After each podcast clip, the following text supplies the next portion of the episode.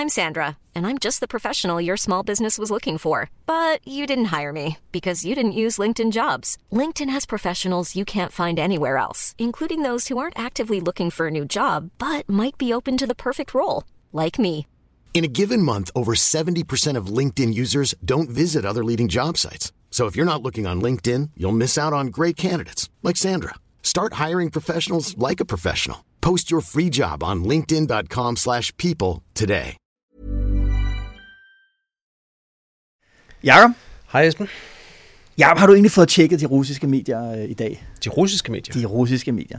Øh, Sidst, ikke? Sidst her i, i DK Pol, der, der afspillede et, et, et klip med Lykke omkring hele den der Jon Steffensen-sag. nå ja, ja. Det var peak Lykke. Angriber journalisten, definerer situationen, svarer ikke. Ja, ja, ja, På det, ja, spørgsmålet. det, er det var Ja, ja. sjovt. Ja, det var sjovt. Og i den her uge, i onsdags, så kom der et, et, nyt, der, et nyt klip, der topper Ah, nu ved jeg godt, hvor du vil hen. det gamle klip. Skal vi, ikke- skal vi ikke lige høre jo. samfulde øh, 1 minut og 16 sekunder af, af det Åh, her klip? herligt. Lars Løkke Rasmussen, du har jo indtil videre sagt, at du ikke vil forholde dig til anklagen mod Jon Steffensen, indtil der har været en retssag. Men det er jo ikke en klassisk straffesag mod Jon Steffensen, det er et civilt søgsmål. Hvis Avenue T ikke bliver dømt til at betale 100.000 tilbage, vil du så betragte Jon Steffensen som dømt, eller hvordan vil du bruge det som rettesnor? Bruger du den her lejlighed til at stille det spørgsmål? Ja, det, det synes jeg er, er, er fuldstændig øh, perspektivløst løst og, øh, og, og pinligt for dansk presse. Altså, vi står her, fordi der er krig i Ukraine, og lancerer en milliardfond. Ja, du har ikke Må jeg, må, jeg, ikke- må jeg ikke lige gøre mig færdig her? Jeg synes, I skal til at vågne lidt op. I går morges, der sprang der en nyhed i de russiske medier omkring Nord Stream 2. Den var der hele dagen. Mens I drønede rundt på Christiansborg gange og snakkede om boligsager og teaterdirektører, så tror jeg, det var ved 18-tiden, at vi prikkede til jer og sagde, har I set, hvad der står i de russiske medier? Altså, come on. Vågn lidt op. Vum lidt op, Jacob. Come on. Øh, Ja. jeg, jeg, skal lige, jeg skal lige ind og tjekke, øh, jeg skal lige ind og tjekke øh, Nova Gazeta, før vi snakker videre. Ja, det er det. Det var... Øh, altså, du ved, det var bare... Det, det, det, for mig var der bare sådan... Det, det, det viser meget om, øh, om, om politik lige nu, det der Mm. øh, Hvordan klip det? Der. Ja, jo, men altså... For det første er det der med, at konsekvensen af, at Lykke aldrig nogensinde vil svare på spørgsmålet, det er jo, at det bliver stillet, øh, det bliver stillet igen. Ja. Og dermed så mister regeringen sådan kontrol over sin, øh, over sin budskab, og de vil gerne sige noget om den her Ukrainefond, og de alle sammen er gået sammen om det, og hvor vigtigt det er. Ja. Øh, og, og, og det kommer, man, kommer ligesom, det, det er ikke det, man har fået med fra, fra pressemødet, det man har fået med, det det er Lykke. Han er jo ægte sur her. Altså man kan høre stemmen, den diger, Jacob. Ikke? Nå, og så det andet er jo ligesom, at den der Steffensen-sag der, den mangler ligesom et punkt, hvor den kan blive afsluttet. Det er jo det, hun, journalisten... Men det gør her- Lykke sager jo altid. Ja, lykkes, øh, hvad det hedder, journalisten prøver at efterspørge, her, hvornår, hvornår er ligesom skille, ja. hvornår ved vi, hvilken vej den her sag øh, er, er gået. Og det er jo på den ene side til Jon Steffensens fordel, fordi det kan sive ud. Der er ikke sådan et stort punkt, hvor hammeren falder. Men på den anden side er det også det, den kan blive ved med at, at fortsætte Yes. og fortsætte og, og fortsætte. Jeg, jeg kunne se, at en af BT's journalister skrev på sociale medier, at, at KL-topmødet i, i Aalborg var så heller ikke øjeblikket, der var det rigtige at spørge, og spørge lykke til den præcis. der sag. Hvad, hvad synes du? Jeg kunne se på sociale medier, der delte det vandene lidt. Nogle ja. mente, at det var også meget upassende, at journalisten ikke havde situationsfornemmelse Jo. nok til at se, at vi snakker Ukraine, mm. og andre, der mente, at politikerne må svare på spørgsmål, når de bliver stillet. Hvad, ja. hvad, hvad, hvad synes du? Øh, altså det kommer, jeg synes, det kommer lidt an på, på spørgsmålets karakter. Øh, og, og det her, det handler jo om, at Moderaterne er et nyt parti, og Jon Steffensen er en ny politiker, og, og hans øh, valør, ligesom alle andre politikers valør, han er jo magthaver, mm. skal selvfølgelig ses efter i, i, i, i sømne. Og så synes jeg bare, altså, at, at det, som Lykke prøver ligesom at sige her, det er, ligesom, at nu skal vi ikke blande en eller anden personsag, mindre sag ind i det politiske, men hvis der er en, der ligesom har kunne formå at spille det personlige og det politiske mm. ud mod Ja, hinanden, der er noget hyggeleri der. så er det, jeg så, synes så, lidt så, noget så er det jo lykke, ikke? Jo. Jeg synes, mest, jeg synes jo, det er okay, at en politiker på sådan en pressemøde siger, ved du hvad, det vil jeg ikke svare på nu, fordi ja. lige nu snakker jeg Ukraine. Ja. Det synes jeg jo egentlig, det må de jo sige, ja. og så må journalisten jo møde op igen næste dag og stille spørgsmålet igen. Ja. Det er jo, sådan er det jo. Vi kan jo ikke tvinge politikerne til at svare. Det, jeg synes, der er vildt ved det her, det er jo, at Lykke benytter lejligheden til at intimidere ikke bare den journalist, der spørger, men hele Christiansborg-pressen. De er alle sammen idioter, de er alle sammen umulige, de skal tage sig sammen. Og den måde at intimidere på, det betyder jo også, at han sætter den dagsorden sådan så, at næste gang der er et offentligt pressemøde, hvor han bliver spurgt, så har han allerede lagt den præmis ind, at det er en lille smule ubehøveligt, at journalisten tillader sig at komme her og stille lige præcis ham det spørgsmål. Præcis. På den måde er han jo sindssygt dygtig til at... Øh, til at sno sig uden om, øh, om, om, om problemer. Ikke? Ja. Nå, Jacob, øh, det er jo ikke, det er faktisk slet ikke det, vi skal, skal, skal snakke om øh, øh, i dag, og måske øh, øh, hvad det hedder, alli- alligevel på en, på en vis måde. Nå, men Jacob, vi, vi skal tale om, øh, vi skal jo tale om, om Lykkes søn, Bergur. Det, det, alt handler om lykke for ja, tiden, altså. øh, som jo er skiftet fra, fra Venstre, hvor han kom ind som uh, supplant for Søren Gade, Ja. Til Moderaterne, og nu har Moderaterne en, en plads i Europaparlamentet højst. Og et medlem af Regionsrådet i København. og et medlem af Regionsrådet. Det synes jeg, vi skal tale om lidt i Ellers dag. Øh, så skal vi jo have gang, Jacob, i dit yndlingsemne nummer to efter industripolitik, nemlig tilstanden i det danske embedsværk. Embedsværket. Yes. yes, fordi i kølvandet på Dybvad-rapporten, der melder der sig nu øh, hos os og hos andre øh, den ene departementschefs stemme efter den anden, der siger, ja, at Dybvad-udvalgets kritik er for meget politisk pres. Det passer slet ikke. Ja. ja. Og, øh, og så skal vi til Aalborg, Jacob, Det skal vi hvor fald. øh, Mette Frederiksen hun holdt en, en historisk og også en lang tale til KL-topmødet Mm. øh, deroppe, og der synes jeg ligesom, øh, der synes jeg, der skete noget, der var rigtig, rigtig vigtigt. Ja, det glæder mig til at snakke om. Så det er dagsordenen i dag, Jacob, og du har allerede talt alt for meget om andre ting, så skal vi ikke se at komme Oh, i gang. Faktisk skal jeg sige noget mere, inden vi skal i gang. Jeg Jo. har lige en, øh, en rettelse, for jeg er, blevet, øh, jeg er blevet kontaktet af flere trofaste DK Pol-lyttere med øh, en ting, jeg sagde sidste uge, Jo. som ikke var rigtig. Okay. Og det skal man jo øh, Ja. huske at, øh, at beklage, når man siger noget, der er forkert. Ja. Og det var, fordi vi snakker om uddannelse, Jo. og jeg kom til at sige, at øh, der ikke foregår forskning på de fleste professionsuddannelser, altså sygeplejeskolen Mhm. mm-hmm. og hvad der ellers er, de der typisk fireårige professionsuddannelser. Og det er simpelthen ikke rigtigt. Der foregår også forskning, det er ikke helt på samme måde som på universiteterne, mm. men det gør der faktisk. Okay. Så øh, den vil jeg godt lige øh, få sat på plads. Det gør der, og jeg beklager, at jeg kommer til at sige noget forkert. Velkommen til DKP.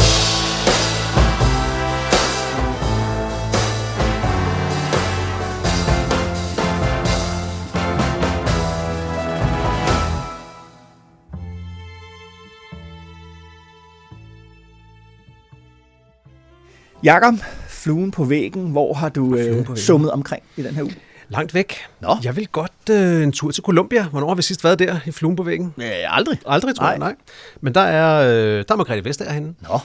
Og det er, jo, øh, det er jo meget normalt, sådan nogle EU-kommissærer, de ligger og rejser. Hun er vist i Brasilien og Colombia og nogle andre steder i, i, øh, i Sydamerika. Ja. Det, der er særligt, det er, at det er hun lige mens, at kommissionen fremlægger kæmpestort forslag til ny industripolitik. Jo.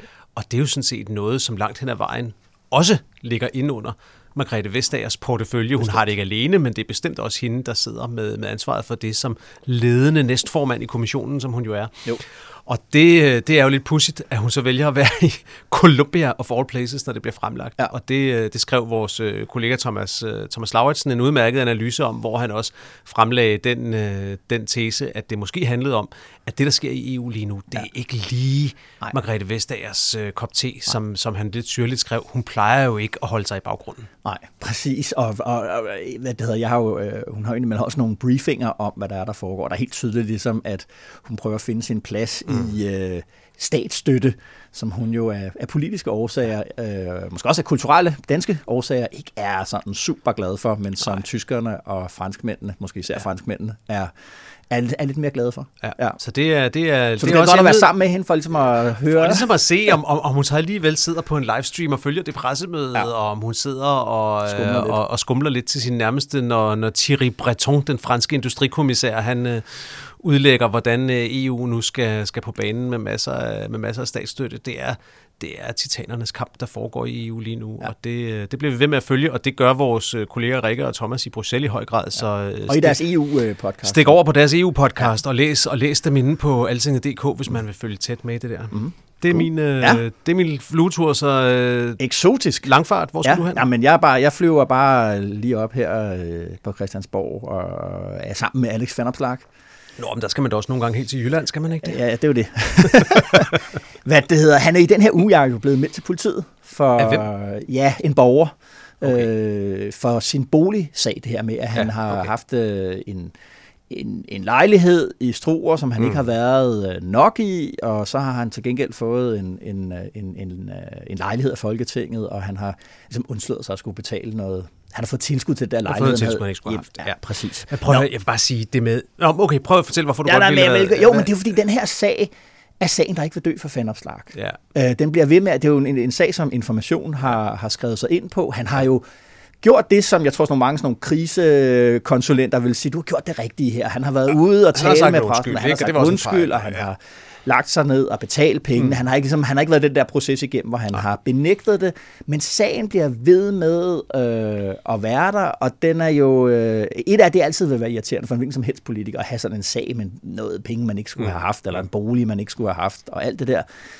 Men det er jo selvfølgelig klart, at det Fatterslag er jo borgerlig-liberal politiker. Han er også efterhånden blevet det borgerlig-liberale Danmark, sådan øh, åndelig øh, overhovedet, i hvert fald inde på Christiansborg, kører den der kampagne med øh, alt det, man godt kan selv, og man ikke skal være et offer, og det Ja, personlige... Det er, der, det er der, hvor den gør ondt. det er ikke også, personligt synes jeg. ansvar, og jo det er det, det, det, det Ja. ligesom, han skrev jo en, en, en kronik her i Berlingske Tidende, som jeg tror, de gerne ville have haft bragt endnu længere ud over, øh, hvad det hedder, ud over scenekanten, som jo netop er sådan, var sådan en, en, en intellektuel kronik, en værdi, øh, idédebatskronik. Og den her sag, den bliver ved med ligesom at komme ind og Jeg vil bare underminere sige det en ting budskab. det. Ikke? Det er al respekt for informationsafdækning øh, af den sag, men jeg synes, det der med, at han er meldt til politiet, ikke også? Jo. det er sådan et journalistisk greb, som jeg ikke har super meget respekt for, fordi jeg kunne jo melde dig til politiet i morgen, hvis jeg ville, ikke også? Og så kunne vi lave historien om, at Esben Schøring er meldt til politiet. Men det, er betyder jo ikke, ingenting. Det er jo ikke information, der har meldt ham, tror du det? Nej, nej, det er, slet ikke, det er slet ikke det, jeg antyder, men det er bare det, det at en melder Alex Vandomslag til Ja. ja. politiet, har jo ingen betydning. Det Nej. har betydning, hvis de på et tidspunkt sigter ham eller Ja. ja. tiltaler Ja, ja, ham for ja, ja, noget.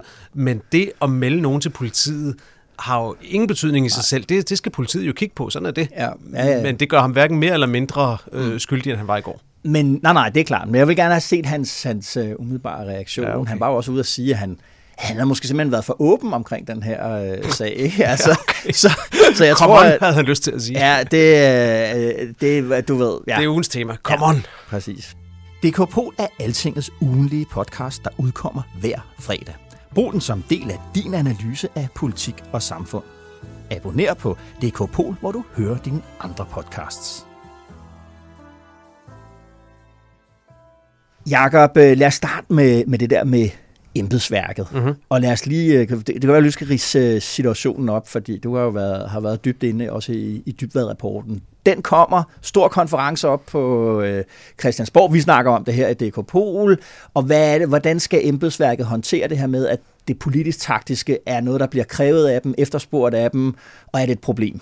Ja, altså det jeg synes, der er interessant, der sker nu, det er, at jeg synes, det virker som om, at der er, at der er et, øh, der foregår et ret stort opgør mellem forskellige grene af, af topembedsfolk, ja. og, øh, og, og det, det synes jeg ikke, jeg kan huske, at man har set før. Men fordi det, det der sker i Dybvad-rapporten, det er jo, at de går ud med de her konklusioner, hvor den første er, at de skal at de skal sikre lovligheden i det, de beslutter. Ja. Og jeg tror, nummer to eller tre er, at de skal sikre sig, at det bliver skrevet ned, hvad de har besluttet.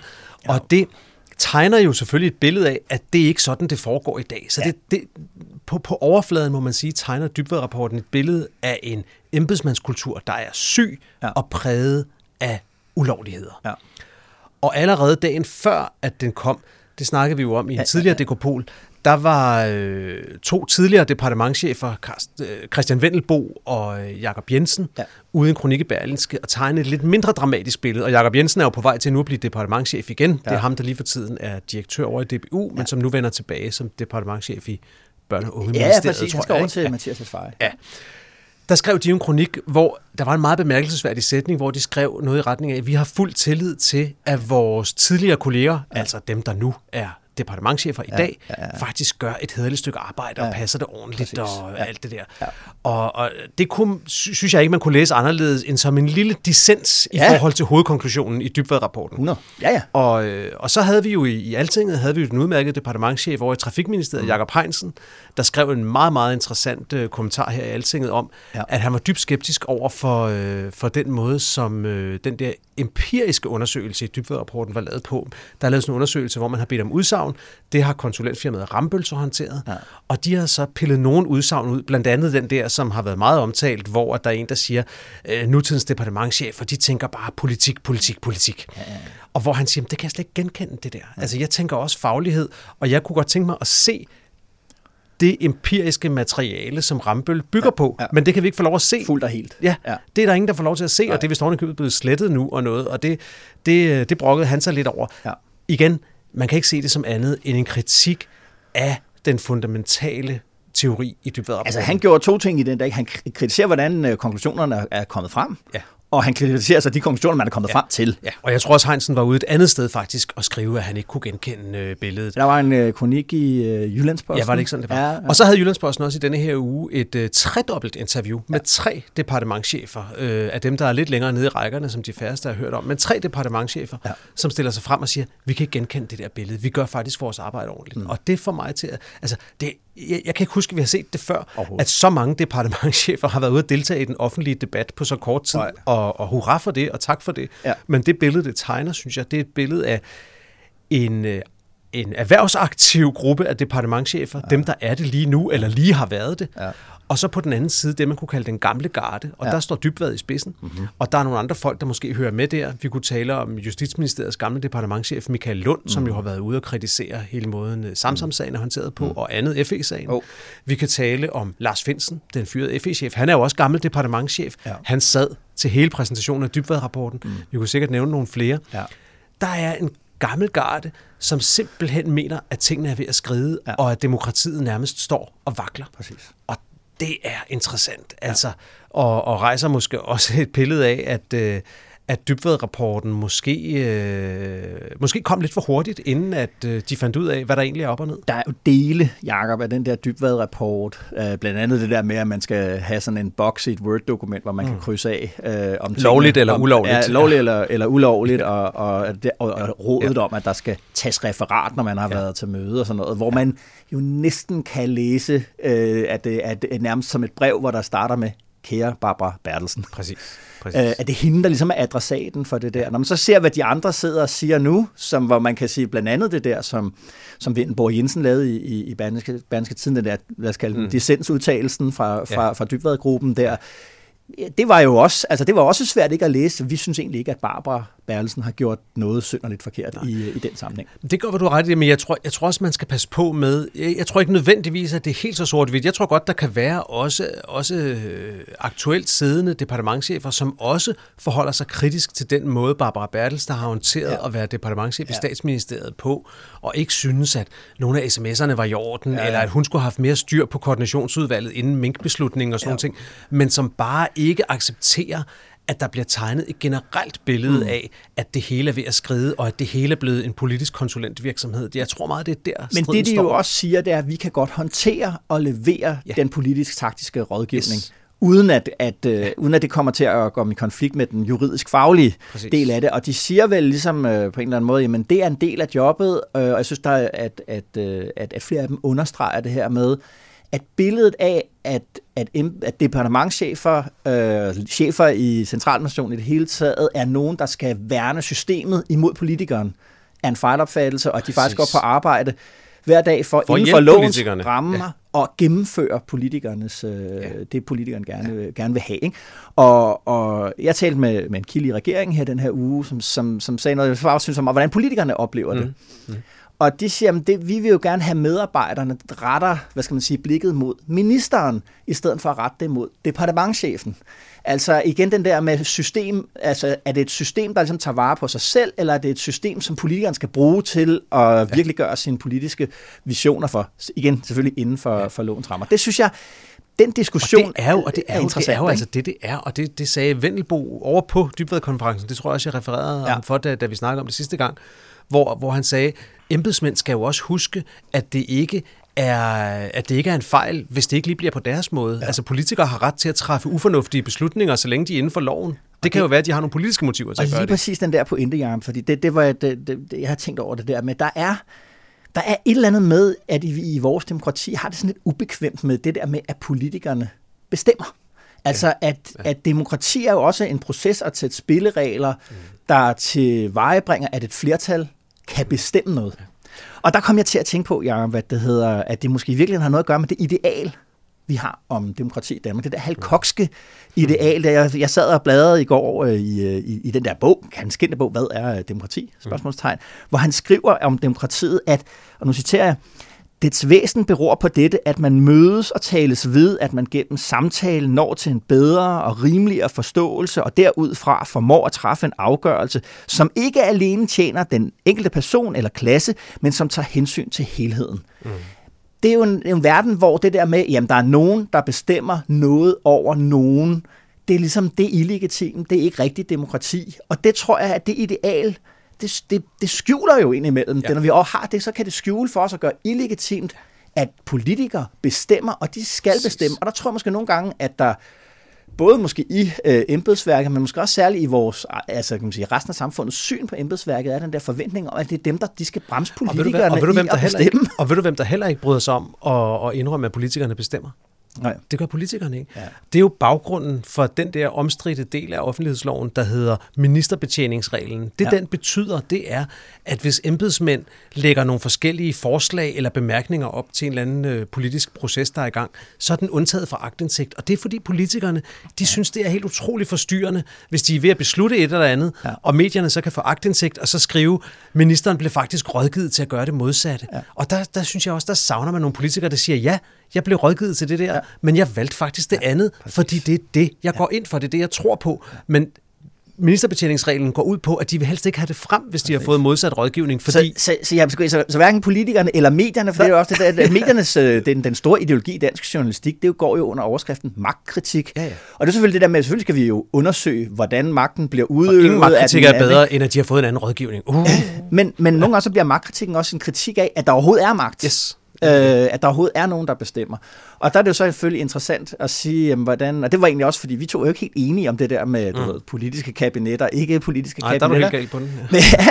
men, men mit udgangspunkt er jo netop på en eller anden måde at sige i det der, jamen, at jeg vil, det, jeg vil gerne tydeliggøre, at politikerne bestemmer, mm. at de har magten, og så er der nogle, nogle, en anden søjle, som har et ansvar for det der med, at, at, at det foregår inden for, for lovens rammer. Og jeg synes, lidt modsat hvad, hvad de der departementchefer beskriver, for det, jeg, det jeg mangler, de tager stilling til, det er jo, at de skandaler, vi har set øh, fra, fra Støjbergs sag til mm. alle, hele spørgsmålet omkring Mink øh, mm. og Birte Røn Hornbæks sag, alt det der, det er jo, at departement, at det der, når, når den politisk faglige, eller politisk taktiske rådgivning og den juridisk faglige mødes i en person, der ligesom skal til at vægte, hvornår er det nu det ene, og hvornår ja, ja. er det andet?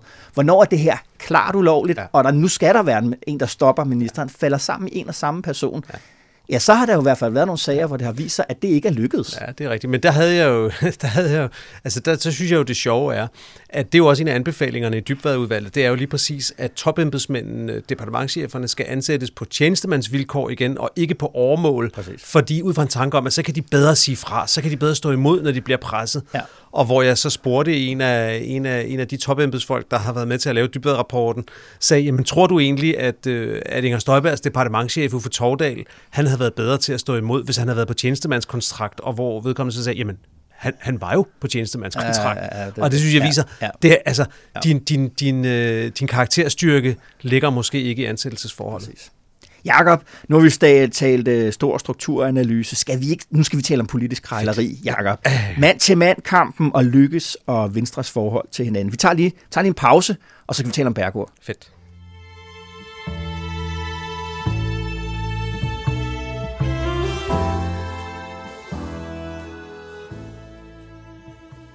Ja, ja, min store historie den her uge, det er jo, at uh, Bergur Lykke Rasmussen, som blev fuldgyldigt medlem af uh, Europaparlamentet uh, som venstremedlem, ja. da Søren Gade her uh, ved valget i november blev valgt ind i, uh, i, i Folketinget uh, igen igen. Og så i mandags, der meddelte Bergur, at uh, han havde nu efter fire måneders konkret politisk arbejde fået en åbenbaring. Ja. Og det var, han var ikke venstremand mere. Nej, meget mere enig med moderaterne. Meget mere øh, enig med moderaterne, og nu havde han simpelthen... Og da han skulle øh, forklare, hvad det var, han var mere enig i, så var det noget med deres lidt positive livssyn, eller de var lidt mere åbne for forandringer. Ja, og der var også noget med noget klimapolitik og sådan noget, ja. som, øh, som, ja. som han synes var, var forholdet til landbruget og sådan ja. noget. Ja. Så nu øh, er han øh, blevet moderatmand, yes. øh, og, ikke, og ikke venstremand længere. Overrasket, Jacob? Øh, ja eller nej? Jamen, jeg føler mig jo som det mest... Jeg er jo nogle gange helt ekstremt naiv, for jeg vil sige, ja, jeg blev faktisk lidt overrasket. Ja. Altså, jeg, jeg var nok den sidste, altså, men, men alle andre siger bare, jamen, det vidste vi da godt. Men var det, det ikke var sådan lidt altså. både og? At man på den ene side var man sådan lidt overrasket, fordi Bergo er jo, han er blevet Jo. spurgt om det en del gange. Tusind gange. Altså, der er jo et fantastisk klip fra, fra, fra, fra vores egen EU-podcast, hvor Thomas Lauritsen spørger ham meget, meget præcist, og hvor svaret er fuldstændig uden tøven. Men det er det jo altid med sådan noget. Svaret er ja, indtil det pludselig er nej. Han vil blive for evigt, det var klart. Og så han så gjorde det, så var man sådan lidt, ja, ja selvfølgelig er Selvfølgelig. han. Fordi øh, Moderaterne var hans fars øh, parti, og det var det hele taget underligt, hvordan han kunne være i det parti, som hans far følte, han var blevet smidt ud af nærmest.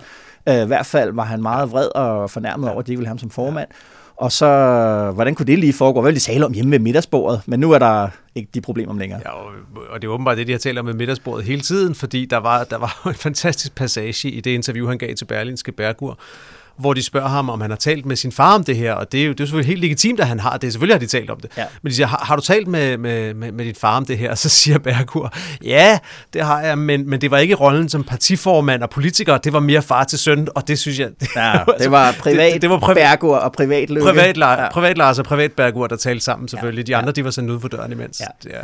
Men nu er det jo altså så lykkedes uh, Moderaterne at få en, en plads i Europaparlamentet, ja. og det er jo, hvad kan man sige, lige i øjeblikket, ud over alt det, der foregår omkring Lars Løkke Rasmussen, sådan med direkte og indirekte, ja. så er det jo klart, at partiet arbejder hæftigt på at blive opstillingsbrættet i alle kommuner, opstillet i regionerne, og selvfølgelig også opstillet til Europaparlamentet, fordi Ja, nu må man gå ud fra, at de har deres spidskandidat på plads. Ja, det, den, den ligger nok fast nu, ja. ikke? Som selvfølgelig handler om, at Moderaterne gerne vil stive bardunerne af og blive et, et ægte parti, som også klart. kunne klare sig uden øh, Lars Løkke Rasmussen. Øh, Ja. øh, og det, det kan man så sige, det kan så være en, en del af det her. Og på den, måde, på den måde er Moderaterne jo nu ved at blive et klassisk familieparti. Det har vi jo snakket om mange gange, det her med familiepartierne. CD, Erhard Jacobsen, ja. hvem overtog, da han stoppede? Det gjorde Mimi Jacobsen. Og altså... Dansk det- Folkeparti var også længe øh, Ja. ja. mellem folketingspolitikere ja. og ansatte øh, et familieparti. Er det det? Ja. Ja. Men altså, man skal ikke tage fejl. Vreden i Venstre over det her, den er enorm, og det er den jo af flere grunde. Det er den jo generelt, fordi at de, at de selvfølgelig er, er vrede over, at de synes, Lars Løkke Rasmussen, han gør jo alt for at, at genere ja. dem. Og det er også det, jeg synes, der er det opsigtsvækkende. Det var faktisk derfor, jeg blev overrasket. Det er fordi, de to partier er jo regeringspartnere lige nu. Jeg kan ikke huske en situation i den, Danmarks, i, i den politiske Danmarks historie, hvor to regeringspartier, altså det ene har stjålet et Europaparlamentsmedlem fra det andet. Nej.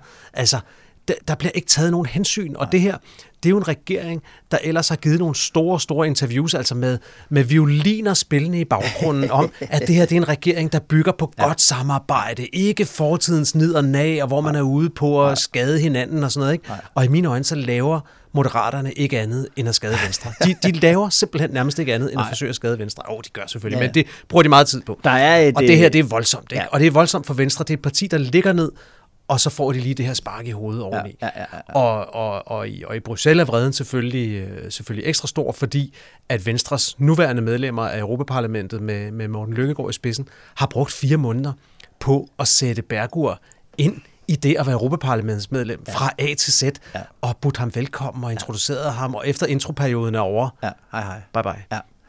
Men det er, jeg hvad det hedder, talt med en, en, en, en, en del af den socialdemokratiske del af regeringstoppen, som, Ja. ja. også, som, som tegnede et billede af, at, at, at man i hvert fald fra socialdemokratisk side opfatter det sådan, at man sådan er sådan en skolevagt i en gård, der prøver at holde øh, to øh, øh, elever fra at strides hele tiden, mm. altså Venstre og, og, og Moderaterne. Ikke? Hvor er, det, vi, hvor er det, vi kender det fra?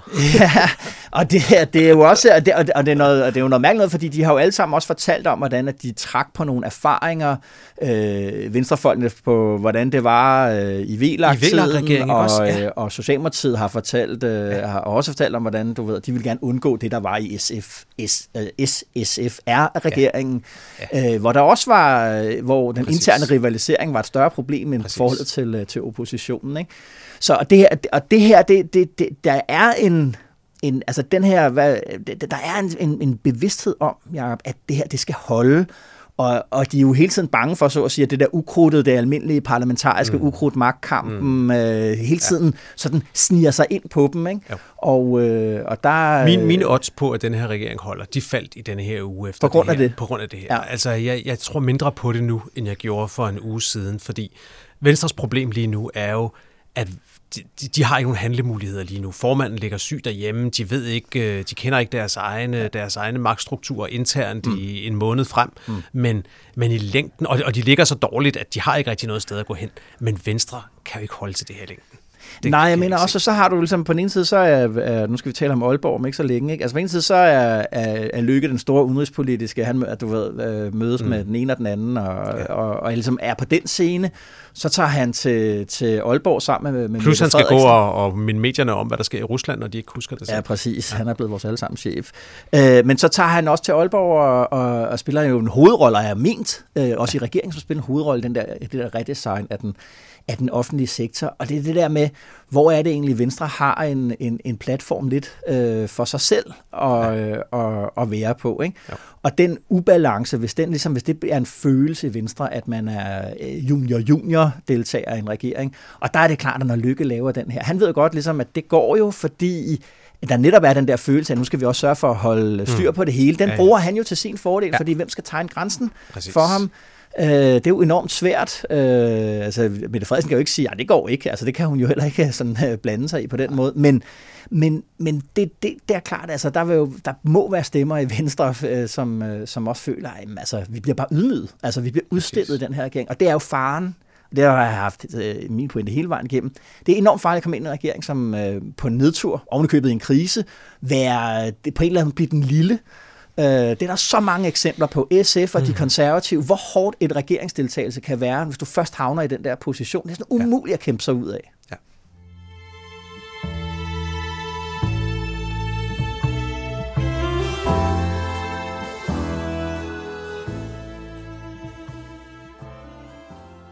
Jeg synes faktisk, det har været en misforstået forestilling, at ensartethed er en markør for kvalitet at hvis velfærden er ens i Hobro og Ballerup eller Hedensted og Odense, så er det i sig selv et udtryk for høj kvalitet.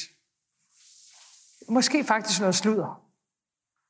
Fordi kvaliteten i velfærd jo handler om faglighed og nærvær og omsorg.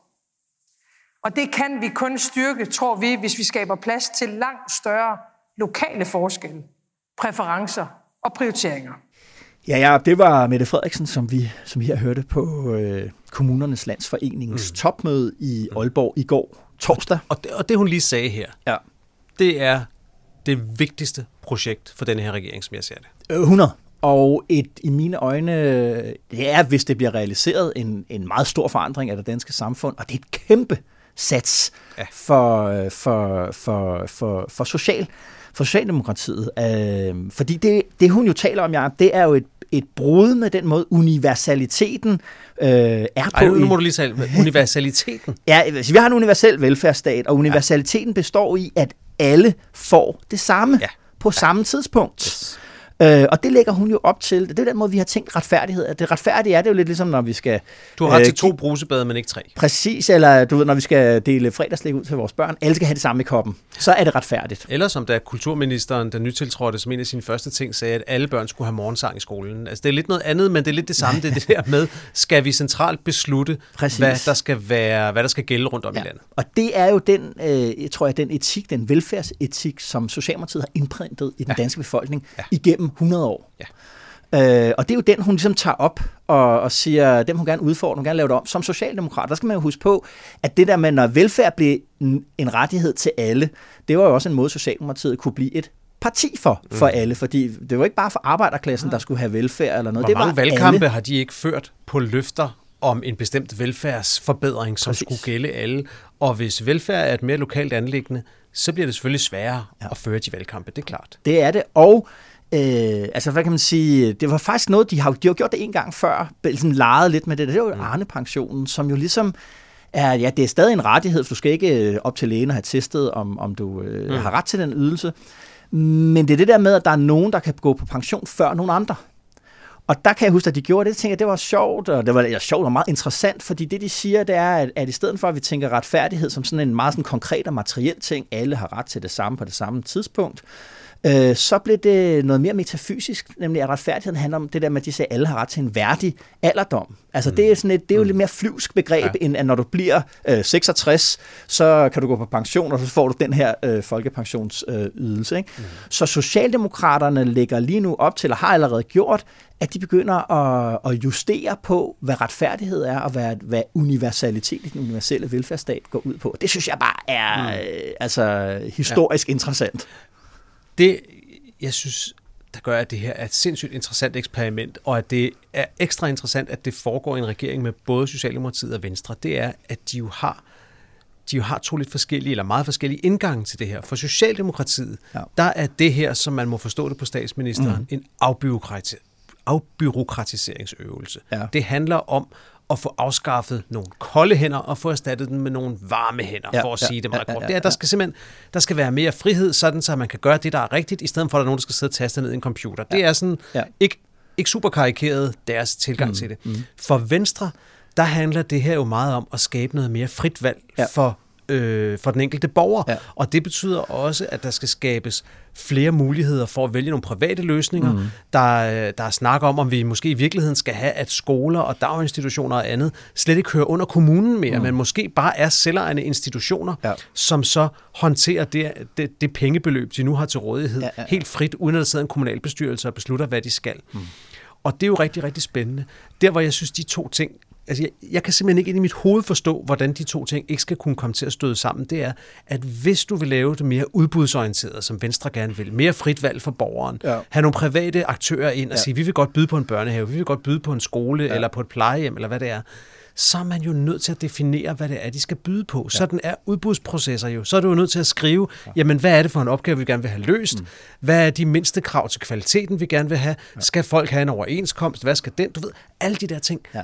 Og jeg kan, altså for mig der er det cirklens kvadratur, at du kan ikke på samme tid sige, vi vil have færre papirnusser, og så sige, vi vil have en ordning, der er meget mere baseret på udbud og forretninger, og der skal... Ja. Men det er jo, det, altså, en del af løsningen, det er jo, er jo det, med, altså, det, hun taler om her, det er jo det der frisættelse af kommunerne. Det mm. betyder, mm. at der simpelthen vil være store, siger hun jo også, forskel på, øh, hvordan du bliver, hvordan plejehjemmen er i Kalundborg Kommune versus hvordan de er i Vordingborg Kommune. Men, men, men, og, men er Kalundborg Kommune ikke stadigvæk i, den, i, det, i det scenarie stadigvæk nødt til at definere, hvad standarden så er i Kalundborg, og kontrollere, at de forskellige jo. udbydere jo. opfylder standarden? Der, der, det er i hvert fald et, et, hvad kan man sige, det er i hvert fald et område, hvor der skal lægges, øh, der skal lægges arm, ja. øh, måske både mellem Venstre og, ja. og Socialdemokratiet på Christiansborg, men jo også ude i kommunerne, fordi der er jo selvfølgelig det, man tager udgangspunkt i her, det er i hvert fald også, hvis man taler med folk i, i, i KL, det der er, er med det her, det er jo ligesom, de siger, okay, vi har en flertalsregering, hvor både Venstre og Socialdemokratiet er med. Det er jo unikt. Øh, men det ligner også, hvordan det er i, ude i kommunerne, fordi Venstre og Socialdemokratiet er jo de store kommunale mm. partier, så alle er jo ligesom enige. Jeg tror, jeg oplever i hvert fald, når jeg, når jeg, dem jeg har talt med, ligesom siger, de er faktisk de er jo enige i den analyse, hun kom med på den her tale, at ja. der var rekrutteringsproblemer, at der var problemer med stigende forventninger til offentlig service, ja. og hvor de, alle, alle er enige i den der øh, øh, problematik. Mm. Og, at, og som, som jeg lige forstod det, så var alle også enige om, at det her, der var en unik øh, mulighed for at handle mm. på det. Omvendt vil jeg sige, det er jo altså det er nogle meget store ting, man har tænkt sig at rykke ja. rundt på, som er blevet store ad mange, mange, mange år, og skulle forestille sig, at man ligesom kan nedsætte et, et, et sådan relativt hurtigt arbejdende øh, udvalg til at lave fundamentalt om på det. Ja, det er det. Altså, der er et andet klip fra hendes tale, jeg godt lige vil spille for jo, dig, som måske jo. lidt illustrerer det her. Nu skal lige prøve at høre det her. Er der nogen her i lokalet, der egentlig har ønsket sig det byråkrati, vi har i dag? Det tror jeg ikke på, en eneste af os har. Er der nogen, der er gået til valg på flere penge til administration og dokumentation og byråkrati. Jeg har ikke mødt den politiker endnu. Alligevel er byråkratiet vokset, og det er blevet værre og værre år for år. Forvaltningerne og kommunalbestyrelserne lægger, ligesom Christiansborg, ekstra lag hele tiden på byråkratiet. Man laver en strategi, der bliver til en handlingsplan, som igen fører til en arbejdsgruppe, et schema, en ny vejledning – kommunikationsindsatser, indrapporteringer, tilsyn og opfølgning, og puljer og puljer, og sådan fortsætter det. ja. ja. Det, det er jo sandt. Ja. Og, og det er jo sagt af en statsminister, der lige har udgivet et øh, alen langt regeringsgrundlag, hvor der bliver nedsat det ja. ene udvalg efter det andet, der ja. skal kigge på, hvordan vi løser en masse af de problemer, der er. Ja. Altså, det, altså, det er jo ikke fordi, jeg synes jo også, hun siger jo også her, at det både er staten og kommunerne, ja. så hun peger rigtig på problemet, men altså, ja, kan, ja. kan vi tro på, at det kan løses? Altså? Ja, ja, det er det. Og det er jo øh, det, er jo det alle øh, går, altså det er jo det kritiske spørgsmål, men det jeg synes er, ligesom er interessant ved det også, ikke, det er, at, at, og som jo måske er betegnende for den her regering, det er, at, at det er sådan en beslutningstager-regering. Altså, nu har de flertallet, de ja. kan gøre nogle, nogle ting, som de som følte, de var som spærret før på grund af blokpolitikken og magtkampen, ja. så nu kan vi gå ind i det her beslutningstager-modus ja. og tage nogle beslutninger, og så henvender de sig ligesom til de andre beslutningstager rundt omkring ja. i samfundet, altså omkring bededag, det talte, nu skal vi ikke tale om det igen, men det var jo også meget, de satsede jo meget på mm. i regeringen, ligesom at arbejdsgiverne, at DI-toppen, kunne forstå, hvad der var, der foregik, og at fagbevægelsens top mm. også kunne forstå, hvad der var, der mm. gjorde, og så kunne vi ligesom få styr ja. på det. Og her der er man så ude ligesom i, i KL-toppen og siger, I, ja. vi, vi, vi tænker på den samme måde her, på trods af, hvad så kan der være et bagland lønmodtager, der står ude på Christiansborgs øh, Slotplads ja. og demonstrerer, eller nogle borgmestre, som står og siger, hvordan er det, vi skal kunne spare alle de der øh, penge. Og der er, og, der er forskellen jo på Christiansborg og på det kommunale, det er, at Mette Frederiksen har ikke anvist så mange penge, der skal spares i statsadministrationen endnu, Nej. men hun har allerede sagt til kommunerne, jeres første opgave er at finde 3 milliarder, ja. fordi det er der, vi finder pengene til lønløft til, til sygeplejerskerne. Og hun har jo også sagt, I skal også finde, er det ikke også 3 milliarder, eller er det mere, på at lukke jobcentrene, ja. uden at der er lagt en plan for, hvordan det skal ske. Ja. Så det der med, at man starter med at sige, okay, vi tager pengene, ja. så må I lige finde ud af, hvordan bagefter. Men der kan man så sige, at, at den, det er jo, er jo også det, som KL har været ude med i løbet ja, af hele, hele ugen, at vise, hvor meget statens administration er vokset, Præcis. og Vammen var jo, og det gjorde Mette Frederiksen også i den her tale, øh, måtte ligesom sige, ja ja, vi kommer også vi til, godt, det også os selv. vi skal også øh, gøre noget ja. her. Ikke? Ja. Men det var en tale også, hvor Mette Frederiksen hun gav et interview i Berlinske dagen før, og det var meget tro mod den tale, hun holdt, hvor hun ligesom ja. tegnede op de fem megatendenser, der ligesom truer os, ja. altså de fem kriser.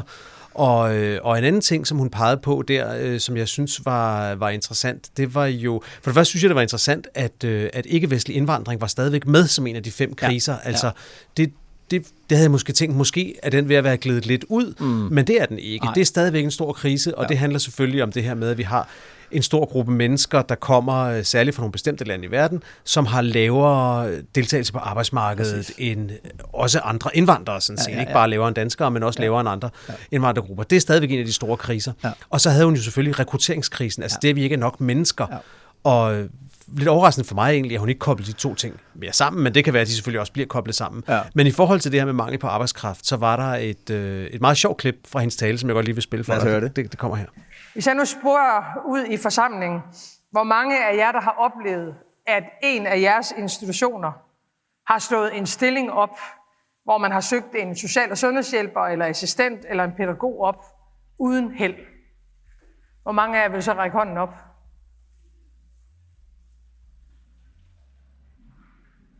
Det er der mange, der vil.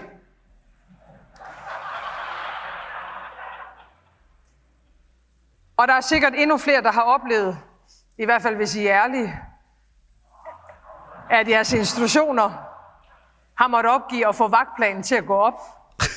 ja, lad os bare gå ud af den her. Hvis I er ærlige. Hvis I er ærlige. Ja. Det er, det er ret sjovt. Ja. Det er ret sjovt. Man får lidt ja. fornemmelsen af, at folk er, er lidt bange for måske at række hånden. For jeg er ikke ja. i tvivl om, at uh, det, det er i hvert fald, når jeg, ja. det, dem jeg har talt med løbet af ugen omkring ja. det her, de, det har de jo også nævnt som det første. Vi har simpelthen ja. ikke, vi har ikke ansat. Der er ikke nogen at ansætte. Men det er som om, de er lidt bange for at, at række hånden op der, ja. fordi man ved ikke, hvad der kommer efter. Det kender man jo Nej. godt. Den situation har man også selv lidt været i imellem det der, hvor man tænker, jeg, jeg, jeg bliver lige, uh, ja, hånden bliver lige om her. Men det her, det, det her, det er jo præcis, det er jo en leder, der ikke har salen med sig, der ja. ikke har sin, uh, sin folk med sig, altså fordi hun starter jo sådan set med, starter sådan set tale med at solidarisere sig med, ja. med, med kommunen, siger, jeg har kæmpe respekt for det arbejde, I gør for, hvordan I får demokratiet til at virke. Hun starter talen, synes jeg, meget elegant med at sige, at politik er fyldt med one-liners. Der var Obama, der sagde, yes we can. Der var Merkel, der sagde, vi schaffen das. Og der ja. har været alle de her one-liners, sagde hun. Og nogle af dem kan man være enige og uenige i. Men i kommunerne, ja. der er det jo sådan, at jeres one-liner, det er, vi fikser det. Ja. Så hun starter med at give dem den der kæmpe, jeg ved godt, det er jer, der ordner det. Ja. Men det her klip, det viser, at de er ikke med hende endnu. De er skeptiske over for, hvad det er, hun har i, i baglommen. Ja lige præcis som du siger, de skal ikke række hånden op, fordi de er bange for, at hun... Øh, tager det ikke. og, og er det ikke fordi, jeg, fordi for mig at se, det kan også være, det var, det, det var din pointe før, men den, der, den absolut nøgle, øh, nøgleudfordring for, for, for, for regeringen her, det er, vil regeringen som statens ledelse slikke på de her krav om budgetlov og økonomistyring og centralisering omkring Finansministeriet, mm. som vi har set de sidste mm. 35 år, fordi øh, dem har, den har vi jo fået, fordi kommunerne jo engang var meget mere frisat, end de, end, end, end de blev, øh, med den konsekvens, at man jo ikke havde styr på økonomien, den offentlige gæld, øh, statsgælden eksploderede, og det var et kæmpestort øh, problem mm. deroppe igennem øh, 80'erne og, og 90'erne. Ikke? Så vil, vil, altså, vil, vil, vil, vil man opgive den, øh, den, mm. den magt, og omvendt vil kommunerne acceptere den der den anden del af den der frisættelse, som jo er, så står man jo også med ansvaret. Ja. Vil, vil man acceptere det, hvis man ikke må styre mere af sin økonomi selv? Sætte skatten op, øh, hvad man nu øh, kan, kan gøre. Og der synes, der ligger den der helt strukturelle mm. øh, magtkamp, som, ja. som, som jeg meget gerne ligesom vil se. Altså, for det er jo det, der blokerer. Kan vi frisætte kommunerne? Kan vi gøre alle de der ting? Hvis, ja, for den ene øh, ting, det var det, jeg sagde før, det er det der med, om, de, øh, om du kan frisætte uden også at have byråkrater til at sidde Præcis. og målstyre det. Præcis. Den anden ting, det er selvfølgelig, som du siger, har de lov til at finde deres egen penge? Ja. Kan kommunerne, ja. kan en kommune sige, her i Aalborg, der er vi bare enige om, at vi vil have to skolelærer i alle klasser. Ja. Vi hæver kommuneskatten, og borgerne har sagt ja til det. De har stemt på os ved kommunalvalget. Ja. Må vi det? Ja. Det, er, det bliver spændende. Det bliver øh, virkelig, virkelig øh, spændende.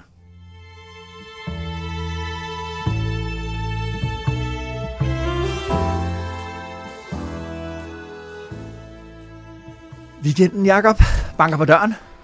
Weekenden, ja. Øh, jeg har, en, øh, jeg har en meget god weekend, synes jeg. Nogle forskellige ting. Jeg, ja. skal, jeg skal ud og spise på en ny restaurant på Vesterbro sammen med en, øh, en god ven. Det glæder jeg mig til. Det er altid rart at prøve et sted, man ikke har været før. Jo. Når det sker, jeg skal til min fars fødselsdag. Han, øh, han skal fejres lidt. Jo. Og der er sådan nogle forskellige ting. Og så, så er der jo, øh, så er det jo øh, sidste runde i øh, grundspillet i Superligaen, altså søndag ja. eftermiddag, ja. der, er, der er vi mange, der... Der er på Brøndby Stadion, eller hvordan? Nej, nej, nej, nej, nej, nej, der bliver ikke spillet den her weekend. Okay. Vi skal spille op i, øh, op i Farum. Okay. Men, øh, men alle, alle kampe, det er jo sådan en runde, hvor fordi det er den sidste runde, som afgør, hvem der skal i det der, der hedder mesterskabsspillet, tror jeg, okay. og hvem der skal i nedrykningsspillet, oh. så bliver alle kampe spillet på samme tid. Aha. Og sådan var det jo i gamle dage. Der blev alle fodboldkampe spillet samme tid. Oh. Og så kunne man sidde og følge med der. Nu er det 1-0 i Aalborg, og nu er der scoret Aha. i Odense og sådan noget. Nu er det jo sådan, at alle kampe netop spilles for skudt, fordi så kan de blive sendt i fjernsynet og reklamepenge og alt det her. Jo. Men de her runder, hvor alle kampene er samtidig, de kan noget særligt, ikke? Okay. fordi at det ene resultat kan jo påvirke det andet, og hvis, hvis det bliver uafgjort der, så kan vi nøjes med uafgjort i vores. Og okay. Hvordan, og hvordan går det med dit hold der, Jacob? Kan I komme ind over til den mesterskabskamp, eller bliver det... Det er ikke umuligt, men det er langt fra sikkert. Det er så nervepirrende, som det kan være, okay. simpelthen. Okay, men det er godt nok. Ja. Altså selv Pia Kærsgaard var jo ude i den her uge og blande sig i det, da hun lavede et tweet, hvor hun sagde, at... Øh, at der efter hendes mening var alt for mange ulve i, i Jylland, og det er vi jo mange, der er enige i. wow. Ah, okay, det var dårligt. Okay, okay. Det kan være, klippe den ud. Okay, okay. nej. Hvad det hedder, okay. Hvad skal du lave? Jeg skal se uh, Milano Sanremo på uh, lørdag.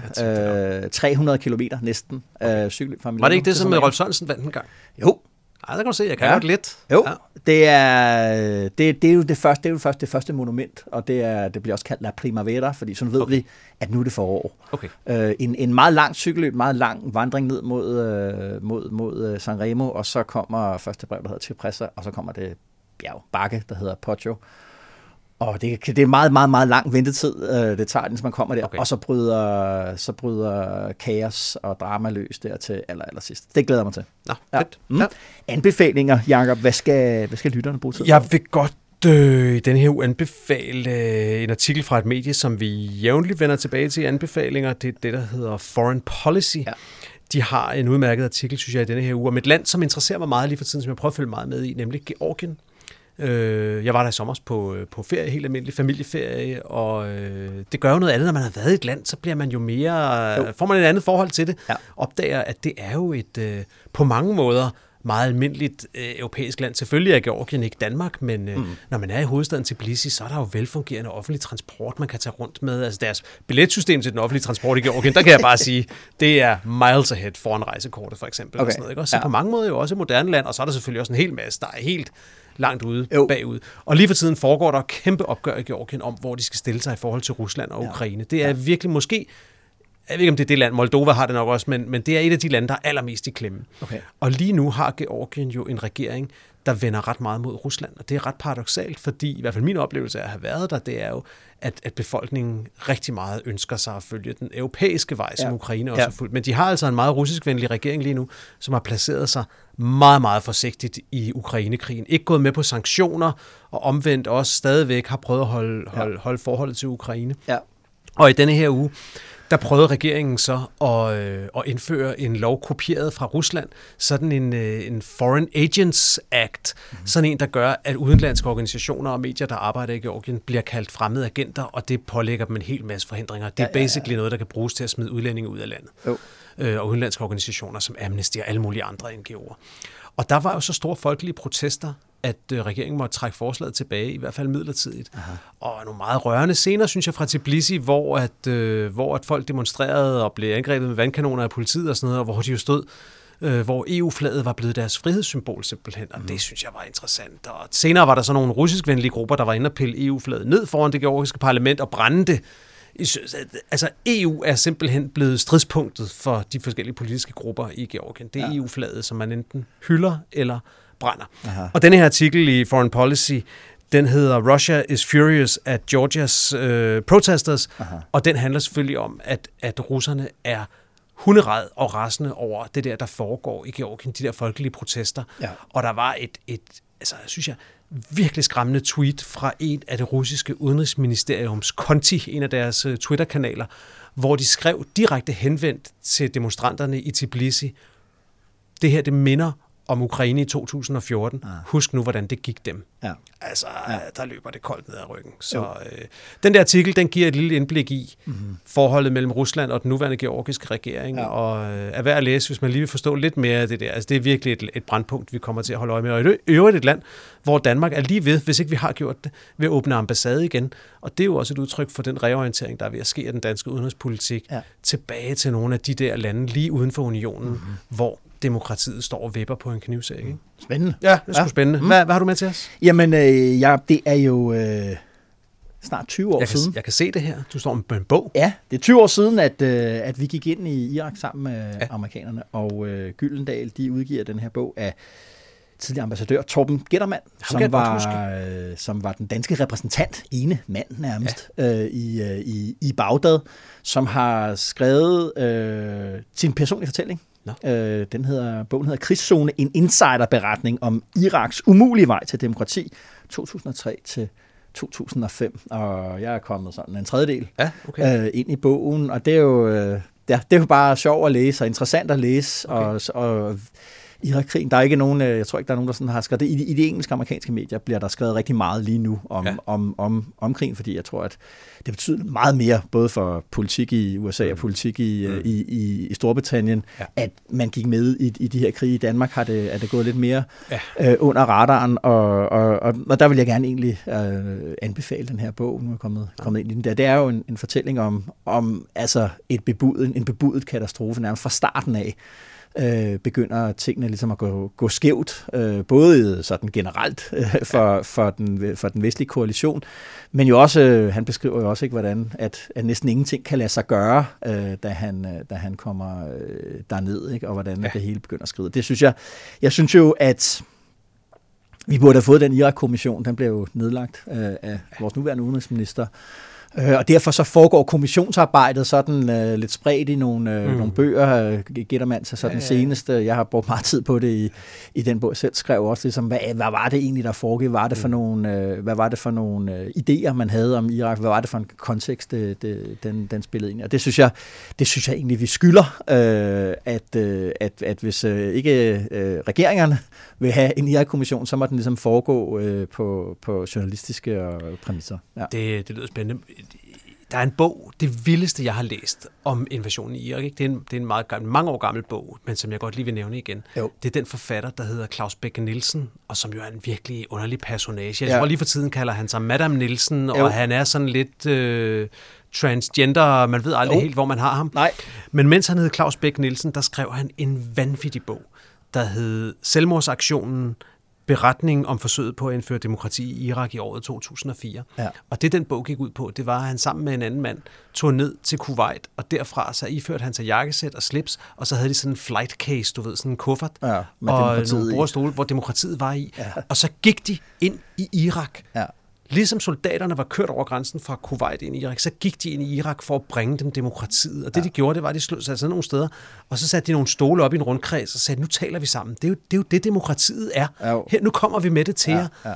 Og, og altså, det er så vanvittigt et projekt, de møder nogle gange nogle, nogle amerikanske og engelske soldater, som kigger på dem og siger, hvad fanden laver I her? Er I klar over, hvor I er? I er jo fuldstændig sindssyge. Ikke? Ja, At de går ja. bare der i deres jakkesæt ind Ja. i Irak for at bringe dem demokratiet. Ja. Og det, det synes jeg, det var, det var så tankevækkende, fordi at det var jo det, der var helt Claus Bæk Nielsens pointe selvfølgelig. Det ja. var, at det soldaterne lavede, Ja. var præcis lige så vanvittigt Ja.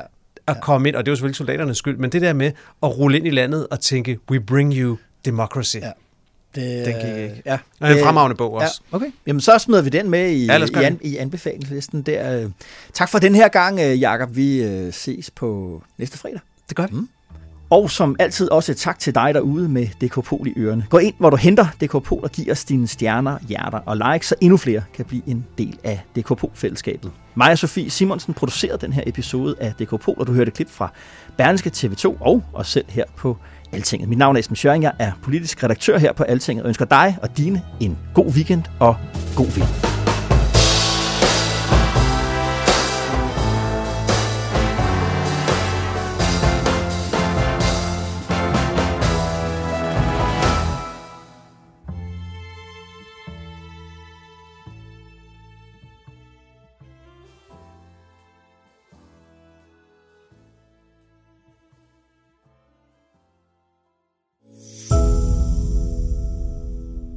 I 2021, der blev jeg så syg med stress, at jeg næsten mistede synet og måtte sygemelde mig fra mit arbejde i Folketinget. Jeg indså alt for set, hvor meget jeg havde arbejdet og hvor syg jeg var blevet.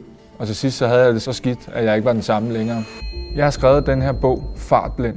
De fleste kender mig nok fra politik, men Fartblind er ikke en politisk bog. Den er en bog om stress, Du hørte Jakob Mark om sin anmelderroste bog Fartblind, som er ude nu.